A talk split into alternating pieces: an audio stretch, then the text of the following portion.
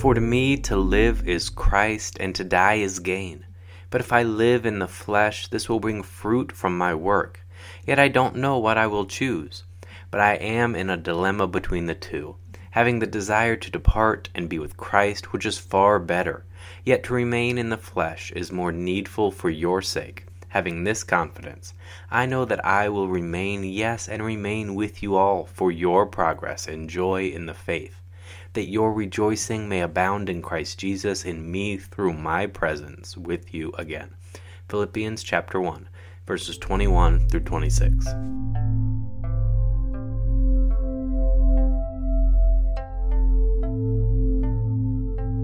Welcome back. I'm Brian, and this is my Bible study podcast.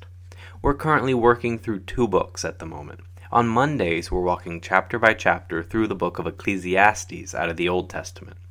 And then on Thursdays, we're working through the New Testament book of Philippians. Today's episode is actually going to be really short, but the one word that is always at the forefront of my mind when I sit down to read from Philippians is the word joy. In fact, I literally have the word joy written in the margin at the start and end of that book in my Bible. In the book of Philippians, Paul is speaking from and about joy joy in Christ, joy in the work that Christ completed for us on the cross, and joy in what being a Christ follower means for our eternity. Today we get maybe the most famous verse in Philippians For to me to live is Christ, and to die is gain. We get this push and this pull between yearning for the world to come, yet still finding joy in glorifying God in this life. I pray that this passage would ignite in us all a desire to yearn for a fruitful life of faith in this life, and also to increase our joy for the life that's to come.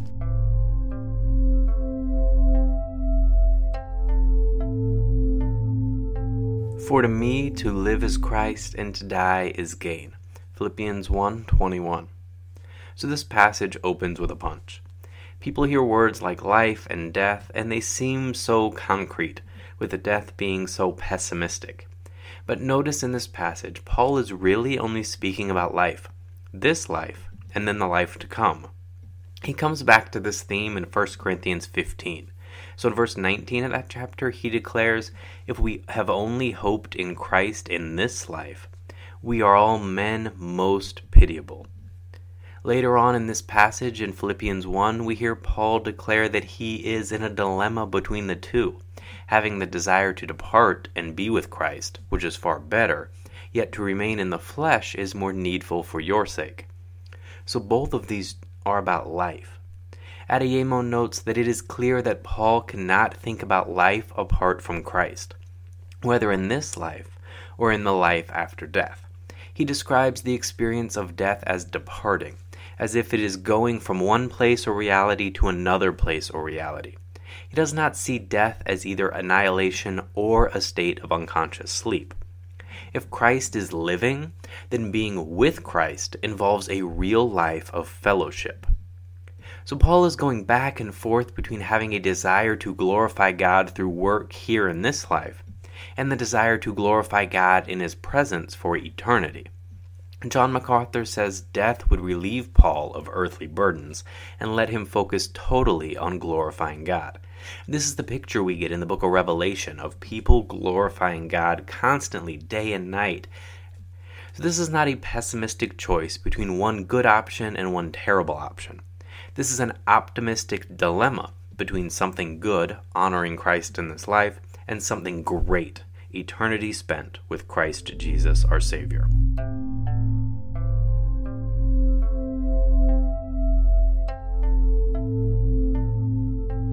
But if I live on in the flesh, this will bring fruit from my work. Philippians 1, the start of verse 22. So Paul cannot imagine living for anything other than Jesus. The fruit that he's talking about isn't worldly possessions or pride or status, you know, the hevel under the sun that the author of Ecclesiastes might talk about.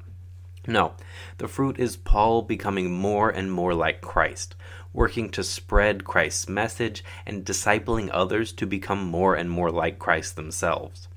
Paul speaks of living for Christ and by faith in other letters that he wrote also. Listen to Galatians 2, verse 20. I have been crucified with Christ, and it is no longer I that live, but Christ living in me. That life which I now live in the flesh, I live by faith in the Son of God, who loved me and gave himself up for me. So it's a life of faithful obedience that produces good fruit. It's a life that humbly acknowledges that Jesus Christ loved me, died for me, was resurrected, and through faith in him raises me to life as well.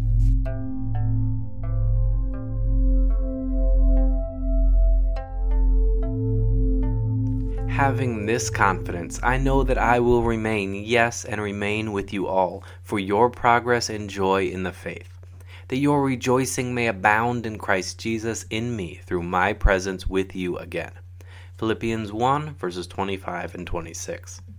So here Paul has this confidence that he isn't going to die in that Roman prison cell that he's currently sitting in. He believes that as long as God still has work for him to do on this earth, that he will be kept from death so that he can continue to serve the Lord. It's not some arrogant or prophetic message from Paul. It's just confidence that the Lord's will was going to be done, and that right now that will involved Paul carrying the gospel to others. Paul believes that he was still alive for the sole purpose of spreading the gospel, allowing others to see his joy and to grow in their own confidence. And he submitted his life to discipling others to follow Jesus more closely. It's actually pretty amazing if you think about it. So we think about martyrs, the ones who died for their faith, as the ones who sacrificed. Paul is almost saying, yes, they sacrificed, but for me, living this life for Jesus, enduring life's hardships and injustices while remaining a light to others, that is sacrificing for Jesus also. As believers, we should all be living sacrificially for Christ every day of our lives.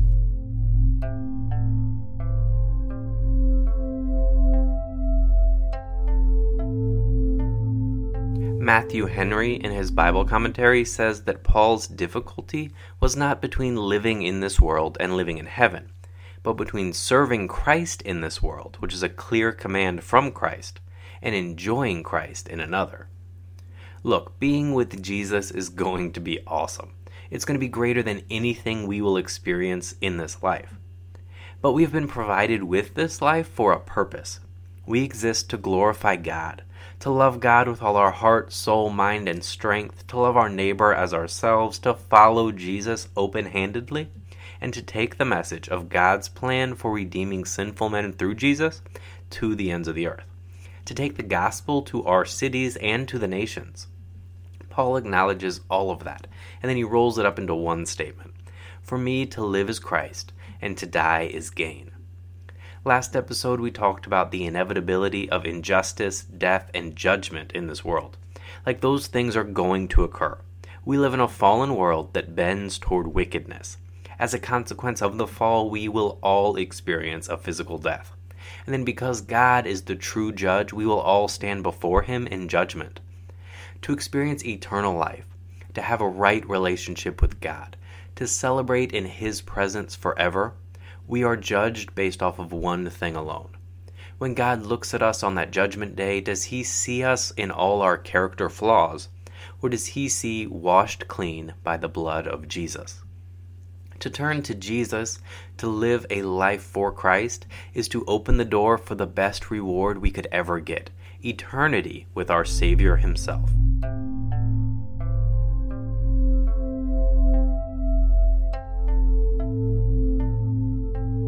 So, what does all of this have to do with the theme of identity that we keep circling back to in the series?